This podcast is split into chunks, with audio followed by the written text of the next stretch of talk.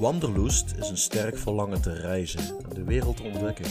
Het is een van de grote thema's in de Duitse romantiek en het komt onder meer aan bod in literaire werken van Goethe, de muziek van Schubert en zelfs in de schilderkunst. De term wanderlust is er ook een die we in het Nederlands gebruiken als leenwoord uit het Duits. Staat voor het verlangen om elders naartoe te gaan, om uit de eigen leefwereld te treden en naar andere dingen op zoek te gaan. Het is ook een verlangen naar exotisme, naar nieuwigheden, naar ontdekkingen, naar verrassingen en naar het reizen in het algemeen. Het is een afkering van de saaiheid van het dagelijkse leven en van de routine. De Amerikaanse socioloog Robert Park ziet wanderlust als een afwijzing van sociale conventies. Wij van de FMU podcast gaan er graag uit van een variant hierop. Scoutlust. Verlangen om elders te kijken, om uit de comfortzone te treden, naar andere spelers op zoek te gaan, exotische oorden te bezoeken op zoek naar een nieuwe parel, verrassingen tegenkomen. In deze podcastaflevering delen een aantal leden van onze community hun ontdekkingen op het gebied van spelers met jou, onze trouwe luisteraar.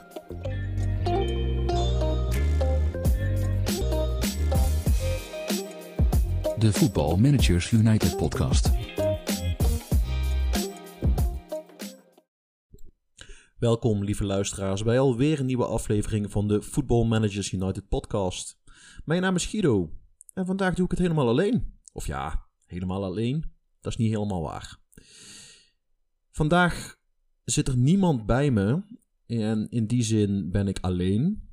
Maar vandaag hebben we een crowdsource aflevering gemaakt. En dat betekent, we hebben eh, de vraag uitgezet naar leden van onze community, naar onze luisteraars.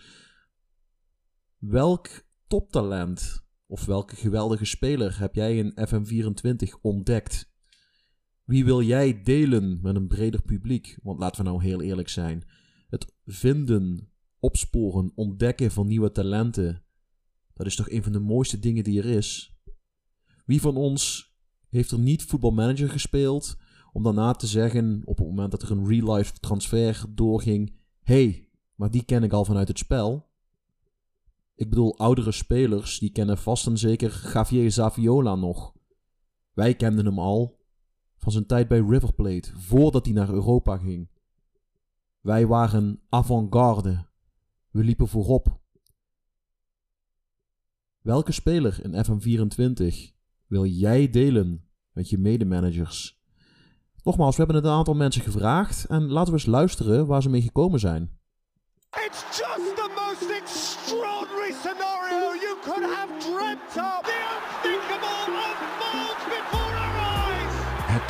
De week.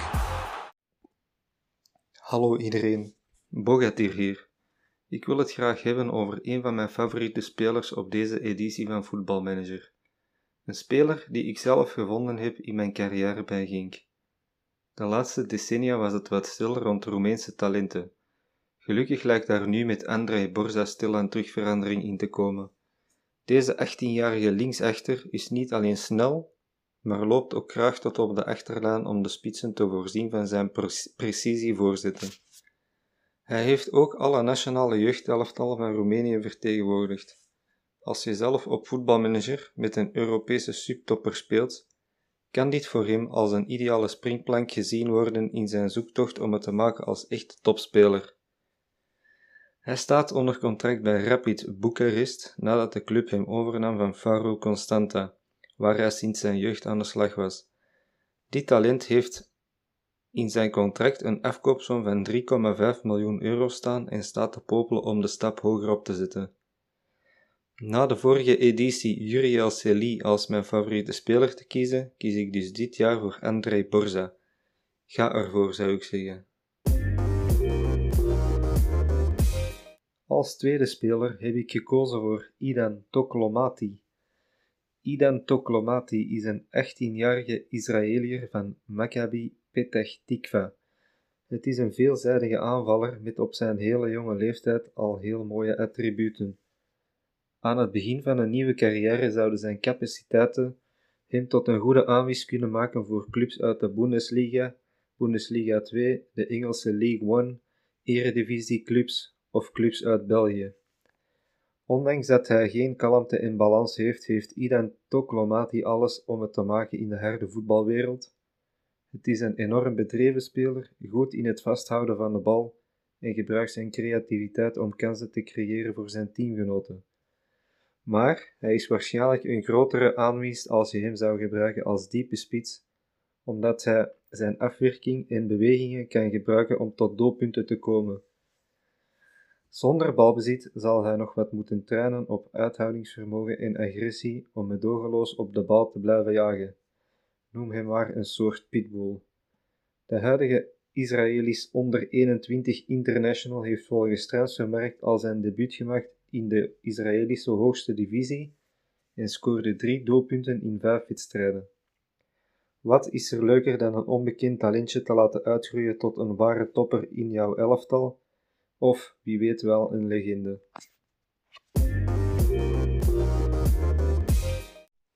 Als derde speler wil ik het graag hebben over Jean Bottué, een Burkinees van 20 jaar die bij het begin van een traditionele database transfervrij op te pikken is. Deze aanvaller, oftewel diepe spits, is een ideale versterking voor de iets kleinere clubs of clubs in een lagere divisie. Deze jongen is 1,84 meter groot en weegt 81 kilogram. Hij is een pure linkspoot en heeft een professioneel karakter. Mits de nodige speeltijd kan deze jongen uitgroeien tot een van de sterkhouders in jouw elftal en kan hij in de toekomst ook wat geld in het laadje brengen. Voor een kleinere club kan dit dus zeker heel interessant zijn. Hij begon zijn loopbaan bij Union Sportive des Forces Armées in Burkina Faso, maar AC Ajaccio zag in hem misschien wel een potentieel goudhaantje. Mede door blessures is dit er echter niet van gekomen, dus de jonge man is met veel enthousiasme op zoek naar een nieuwe club.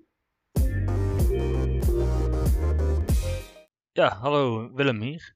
Ehm, mijn eerste game met uh, FM is er eentje met uh, Wisla Krakau geworden. Na de aflevering over uh, challenges in FM heb ik voor deze club gekozen. Om dit te bereiken wil ik vooral spelers uit Oost- en Noord-Europa binnenhalen. En daar heb ik ook met de twee wonderkits die ik voor mijn rekening neem rekening gehouden. De eerste heb ik zelf ook kunnen kopen. Dat is uh, Delibasic. Een 17-jarige Servische aanvaller die ook op linksbuiten kan spelen. Hij begint zijn carrière bij Kukariki in Servië en hij is haalbaar voor best wel veel clubs. Ja, ik heb hem gehaald bij Krakau, dus dan is het snel haalbaar. Ik heb hem in het seizoen 2026-2027 voor 2,3 miljoen gehaald. En hij wordt in de media de nieuwe Dusan Vlahovic genoemd. En dat zegt wel iets over zijn kwaliteiten en potentie. Hij is fysiek goed, met uh, snelheid als grootste wapen, maar allround is het gewoon een fysiek prima speler, ook met zijn 1,85 meter. Mentaal heeft hij de juiste attributen hoog, zoals anticipatie, zonder bal, composure, allemaal meer dan in orde. Technisch heeft hij de heilige drie-eenheid voor aanvallers met dribbelen, afwerken en first touch uh, erg hoog. 14, 14 en 16 bij mij, maar het kan dus natuurlijk per game verschillen. Hij kan ook nog eens uh, redelijk koppen, heeft een goede basistechniek en redelijk goede passing, waardoor hij in veel rollen in de spits en op de flanken uit de voeten kan. Bij mij loopt hij ongeveer 1 op 2, maar in het eerste seizoen waren zijn goals in de voorronde van de Champions League echt vitaal. Door hem uh, bereikt door de groepsfase en konden we goed uh, cashen. En hebben ook in de groep zelf nog wat goede resultaten neergezet. De tweede speler die ik wil bespreken heet Filip Rijtschik.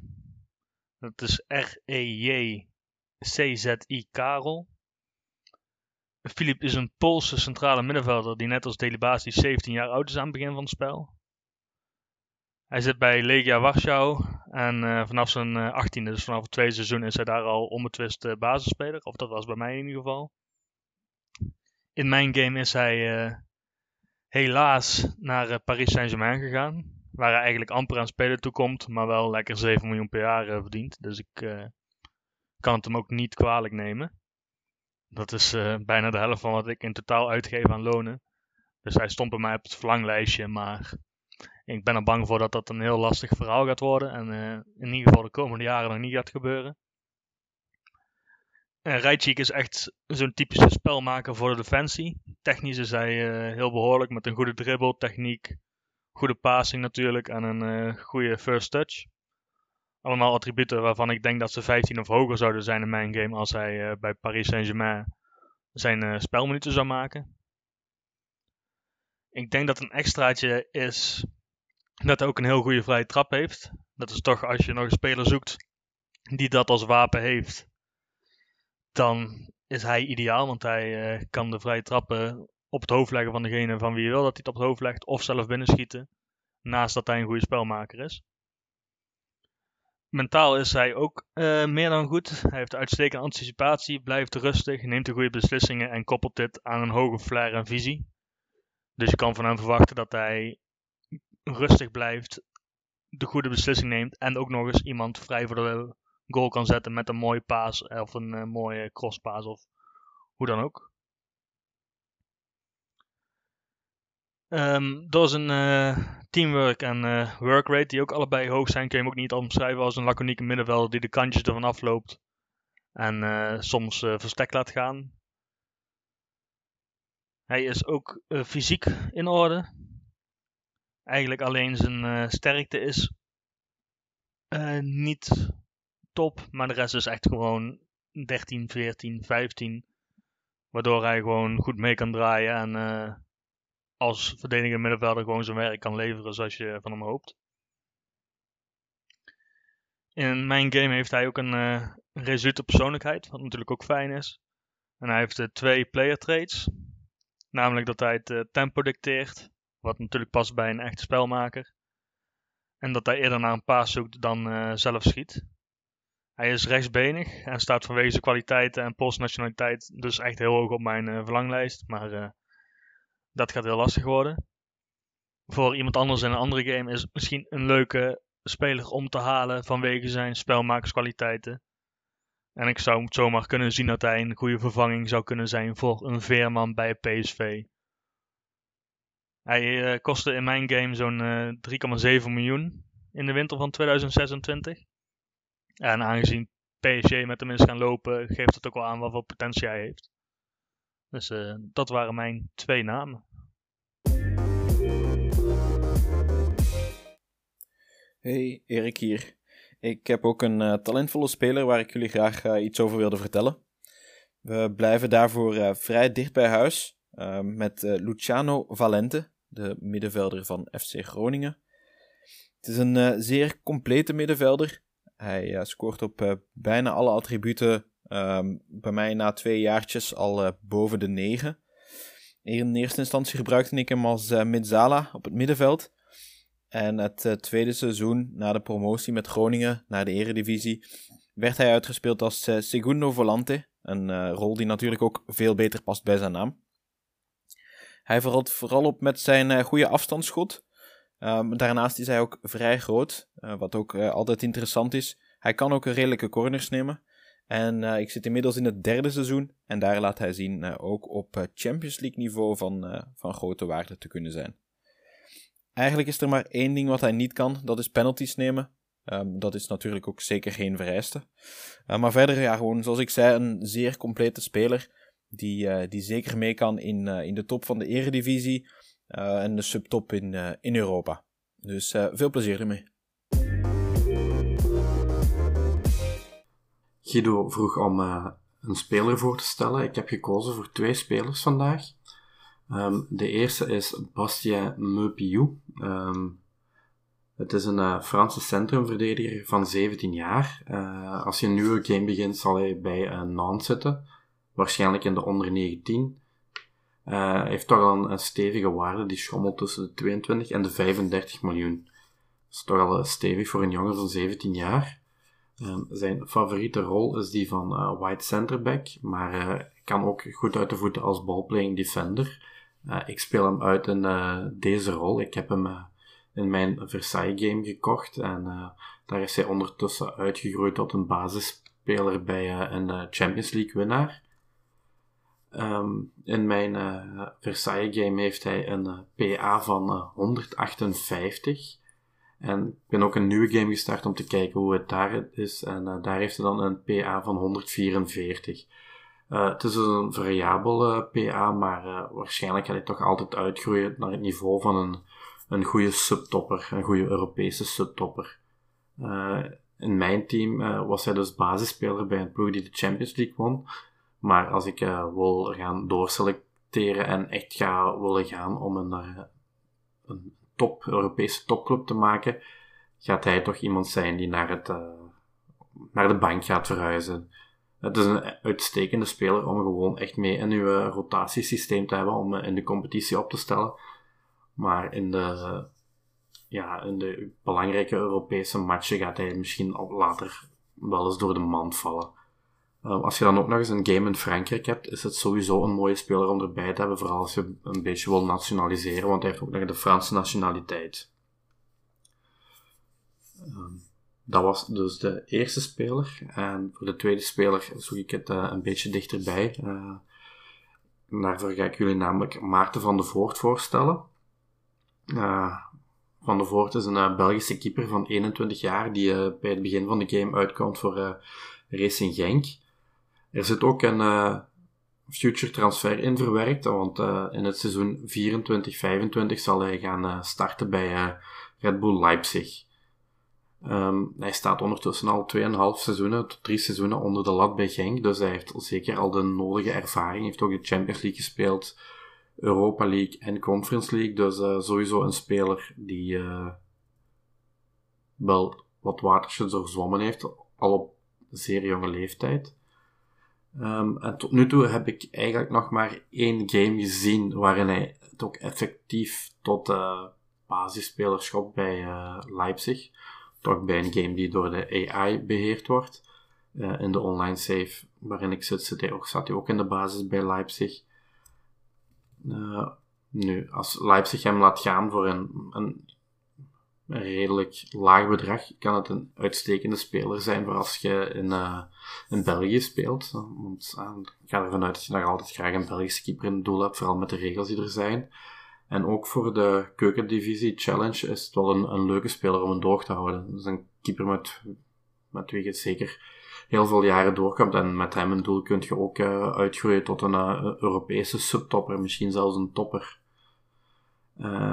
In mijn game met Versailles heeft hij eigenlijk ook een eh, PA van uh, 157, net zoals in een nieuwe game, dus ik veronderstel dat hij gewoon een vast PA heeft. Maar in mijn game met Versailles is hij dus wel uitgegroeid tot een, vaste basisspeler bij Leipzig. Het eerste seizoen bij Leipzig heeft hij maar zes wedstrijden gespeeld, maar daarna is hij wel vast in de basis gekomen weet niet of dat door een blessure was of zo, maar meestal kun je hem na één seizoen bij Leipzig wel kopen. Nu, in mijn game zit hij dus nog altijd bij Leipzig, maar heeft hij nu ook een waarde van 100 tot 122 miljoen. Dus um, het is sowieso een speler om een doog te houden.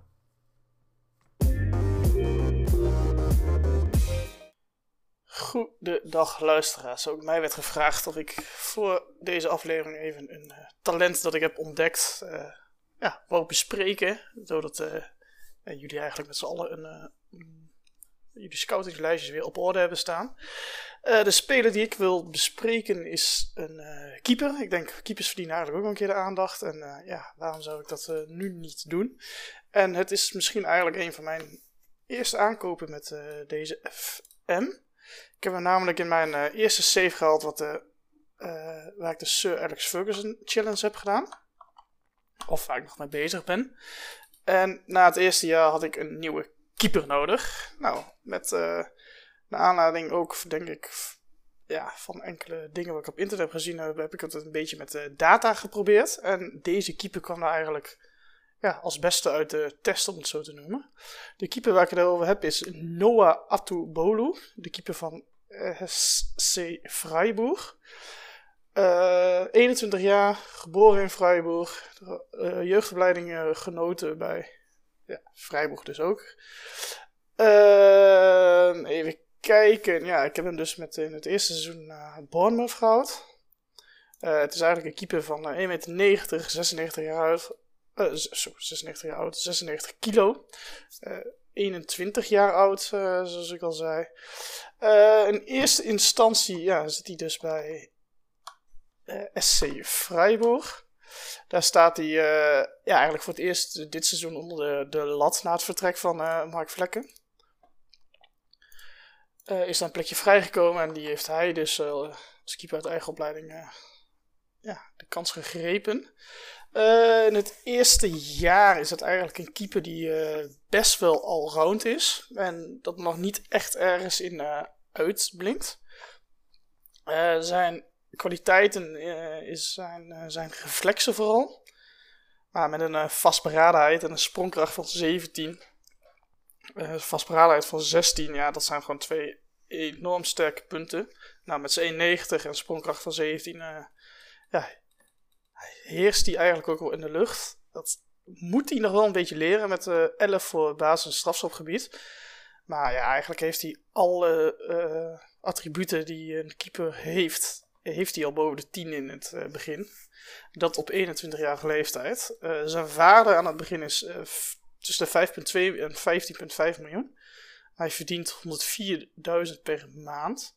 Dus ja, het is eigenlijk wel nog een relatief goedkope optie. En met 21 jaar kan die eigenlijk de rest van jouw save eigenlijk wel mee. Nou, zoals ik al zei, heb ik hem na het eerste seizoen naar Bournemouth. Ik heb er uh, 13 miljoen voor betaald. Dus ja, blijkt dat het inderdaad een vrij goedkope optie is. Ehm ja, na een half seizoen heb ik zijn contract ook al verlengd eigenlijk, omdat ik zo tevreden over hem was. Bij mij verdient hij nu 260.000 eh, per maand, dus dat zijn alsnog niet enorm hoge bedragen. Maar het is natuurlijk, uh, ja, het kost je maar wel wat salaris. Uh, in mijn save is hij nu 25 jaar en ja, eigenlijk wat ik net al zei, een beest in het eigen strafschopgebied. want het basisstrafschopgebied is ontwikkeld naar 14. Zijn reflexen staan op 16. Zijn hoge ballen staat op 17. Nou, zijn sprongkracht is zelfs 18 geworden. Ja, en eigenlijk gaat langzaam aan alles naar de 15, wat echt belangrijk is voor een keeper. Ehm, ja, Bournemouth zit hij dus. Er is nu, even kijken, in drie seizoenen tijd heeft hij gewoon alles gespeeld eigenlijk. Dus, en bij Freiburg heeft hij ook 28 wedstrijden in het eerste seizoen in de competitie gespeeld. Dus ja, het is denk ik een beetje een wel reguliere ontwikkeling als je hem ja, vanaf het begin kansen geeft. Dan heb ik ook nog een screenshot op zijn dertigste in een andere save.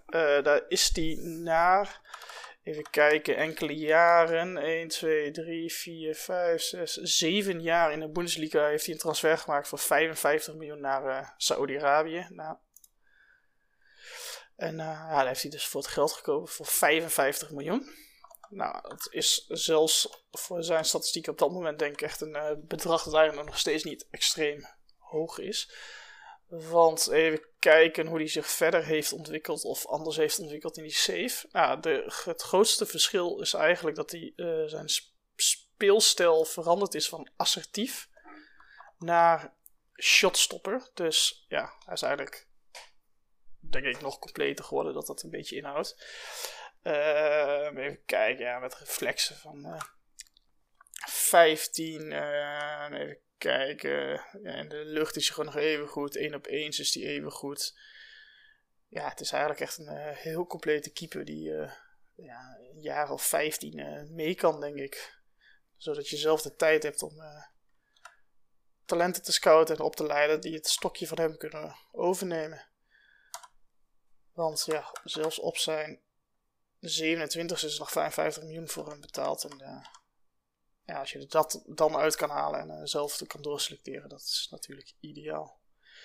Uh, de speler die ik dus aanraad om eens naar te kijken in jouw save is de keeper van Freiburg, Noah Atubolu.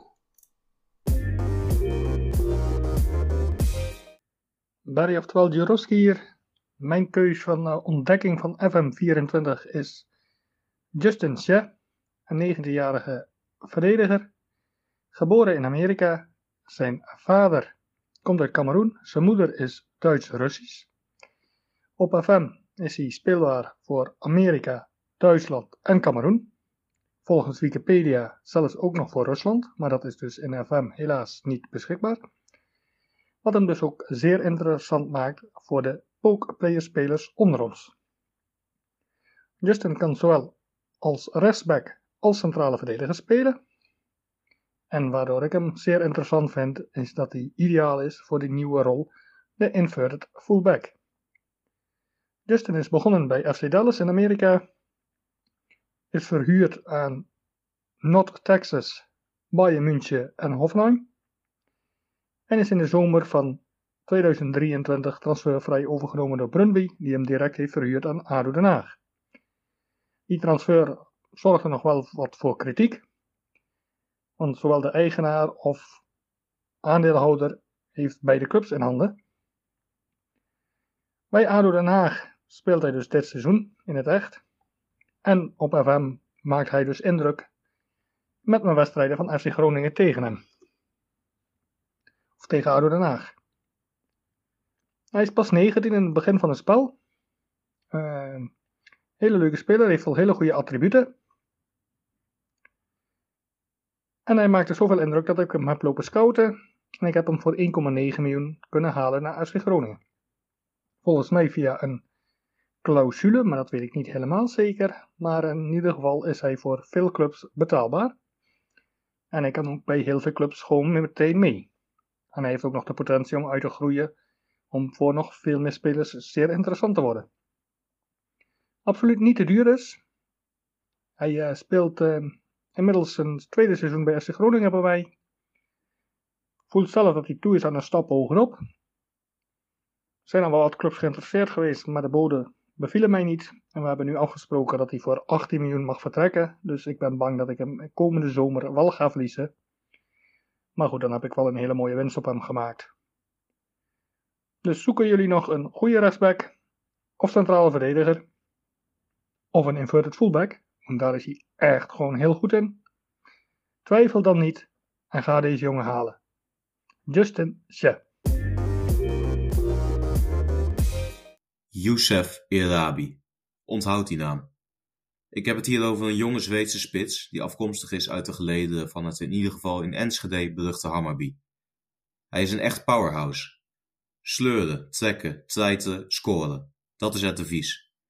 In voetbalmanager zien we vooral een spits die met zijn 20 jaar fysiek en mentaal al ijzersterk is, maar op voetballend vlak nog net te vaak over de bal struikelt. Toch heeft hij alles in zich om een verbeterde versie van de mythische Dmitri Bulikin te worden. Niet gepolijst, iets wat log, maar altijd trefzeker. In het begin van de game kost hij tussen de anderhalf en 3 miljoen euro. Kortom, het is de hoogste tijd om Youssef Irabi een kans te geven. Hallo lieve luisteraars van de Football Managers United podcast. Paul hier. Ook mij is gevraagd om twee leuke spelers, wonderkinderen in te sturen. Ik ben gegaan voor twee buitenspelers. De eerste buitenspeler die ik uh, wil aanraden is Yusuf Snana. Hij komt uit uh, Tunesië. In het begin van het spel is hij uh, 19 jaar oud.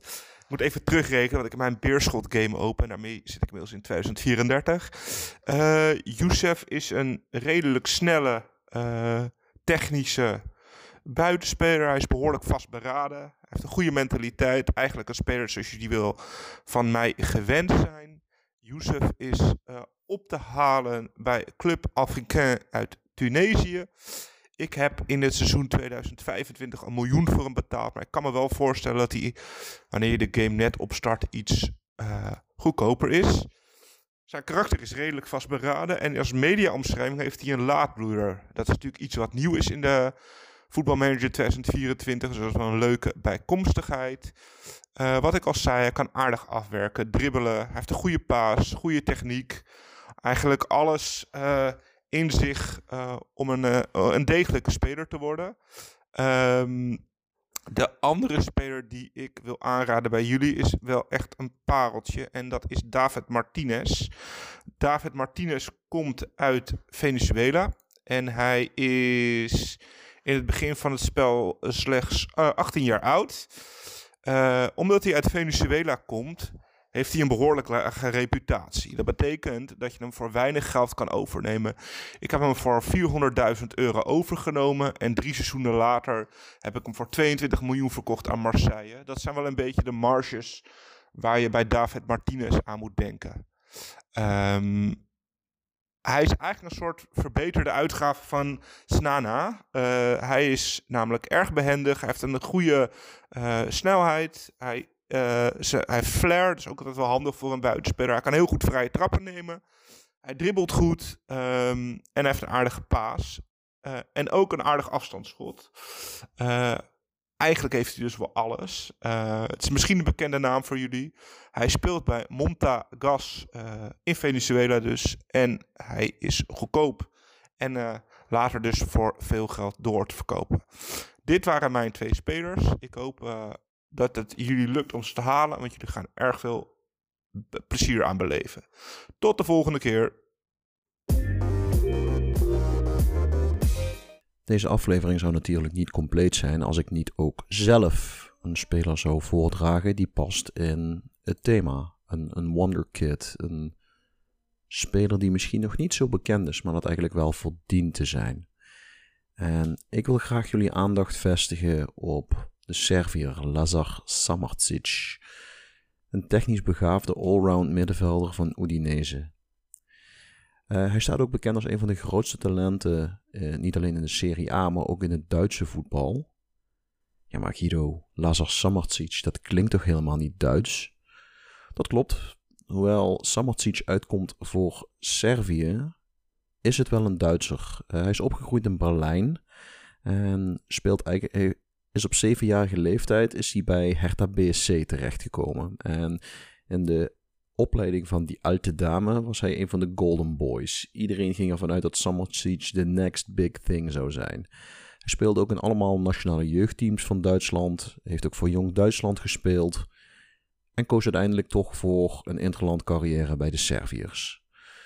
Nou, samen met Karim Adeyemi is hij op een gegeven moment ook uitgeroepen tot een van de grootste talenten van het land in de onder 17 categorie. En hij heeft in 2020 al zijn Bundesliga debuut gemaakt op 18-jarige leeftijd in de derby tegen Union Berlin. Daarna heeft zijn carrière eh, heel even in het slop gezeten. Hij is vertrokken namelijk naar uh, Red Bull Leipzig. Julian Nagelsmann heeft hem daar naartoe gehaald. En daar kwam hij eigenlijk niet zo lekker uit de verf. Twee basisplekken, in totaal zeven competitieduels gespeeld. En hij deed eigenlijk wat zoveel talenten voor hem ook gedaan hebben op het moment dat ze niet aan spelen toekomen. Ze kiezen voor speeltijd bij een wat kleinere club. In plaats van binnen de veilige Bundesliga te blijven, heeft Lazar Samardzic ervoor gekozen om naar de Serie A te verkassen, naar Udinese. Daar doet hij het ontzettend goed. En in FM zie je dat ook terug. Lazar Samardzic is een allround middenvelder, een allround talent. Een speler die eigenlijk overal kan voetballen. Van nature is het een centrale middenvelder of kan die achter de spits spelen, maar hij kan ook aardig onder de voeten, als, onder de voeten uit als uh, controleur. Hij kan linkshalf spelen, hij kan redelijk op, als rechtshalf spelen. Linksbuiten moet nog wel lukken, rechtsbuiten redelijk. En hij zou in geval van nood zelfs als een valse 9 in de spits kunnen. Nou, naast zijn veelzijdigheid is Lazar Samardzic een speler die ook qua rollenpakket eigenlijk alles wel een beetje kan. Hij beschikt over goede passing, goede techniek. En ik denk dat zijn voornaamste asset is dat hij een, over een voetballend brein beschikt. Het is een speler die oplossingen ziet. Die net even één of twee tellen eerder dan alle andere ziet waar de ruimte ligt en waar de oplossingen liggen. En die dan vervolgens ook nog de skillset heeft om die oplossing tot werkelijkheid te maken. Dus een speler met redelijk hoge decisions, concentration, anticipation, vision. Hij ziet het spelletje, hij leest het spelletje en hij heeft de techniek, de passing en zelfs de dribbling skills om het vervolgens ook tot uitvoer te brengen. Het is dus zo'n soort speler die je op het middenveld posteert en die altijd aangespeeld kan worden, omdat hij makkelijk kan draaien, zich makkelijk vrij kan spelen en vervolgens ook nog voor een goede voortzetting kan volgen. In principe denk ik dat, uh, hoewel Samardzic natuurlijk geen totaal onbekende speler is en bij Udinese speelt in de Serie A, denk ik wel dat als, als je het wil doorstoten met je club naar de echte top van Europa, dan een speler als Samardzic, die je relatief goedkoop wel bij Udinese kunt ophalen, misschien net die ene bouwsteen is die je, die je daarbij kan helpen, die je, daar, die je kan bijdragen in de groei naar de top van Europa. Dus mijn tip als speler, als je hem nog niet kent, is de Servische midfield maestro Lazar Samardzic. Als alles een beetje meezit, kun je hem voor ergens tussen de 12 en 18 miljoen oppikken bij Udinese. Of als je twee of drie seizoenen geduld hebt en zijn contract loopt af, kun je hem eigenlijk gewoon gratis oppikken, omdat hij meestal zijn contract niet wil verlengen bij Udinese. Lazar Samardzic. En daarmee zijn wij alweer aan het einde gekomen van deze gecrowdsourced aflevering van de Football Managers United podcast. Een aflevering van onze podcast zou natuurlijk niet compleet zijn zonder de heilige drie-eenheid van speler, club en boek van de week. Alleen gaan we het nu even anders doen.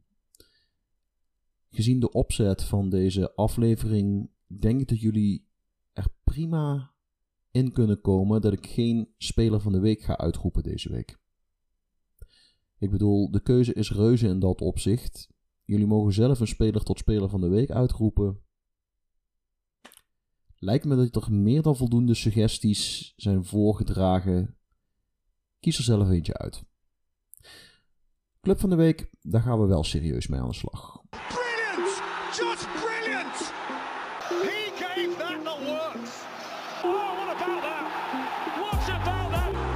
Club van de Week.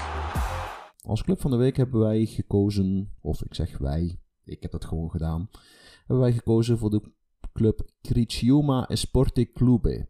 Oftewel Criciúma uit Brazilië, uit de stad Santa Catarina. Eh, Criciúma speelt in het geel met zwart. De ploeg heeft de bijnaam de Tijgers.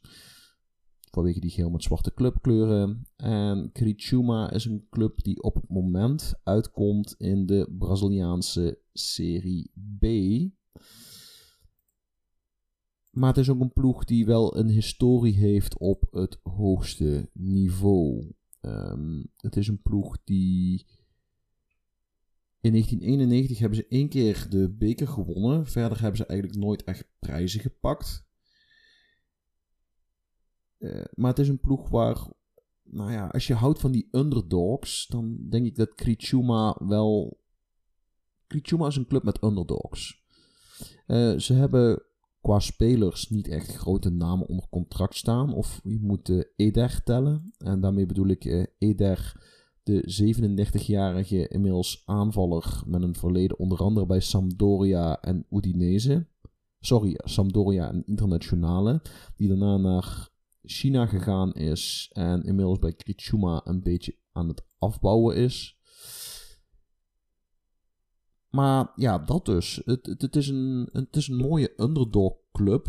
En zeker als je wil bouwen, moet er wel iets van te maken zijn. Ik bedoel, er is geen Braziliaanse club met een slechte jeugdopleiding. Dus ook met Criciúma valt op zich nog wel wat moois. Ja, daar valt iets moois van te maken. Daar valt iets moois aan te bouwen.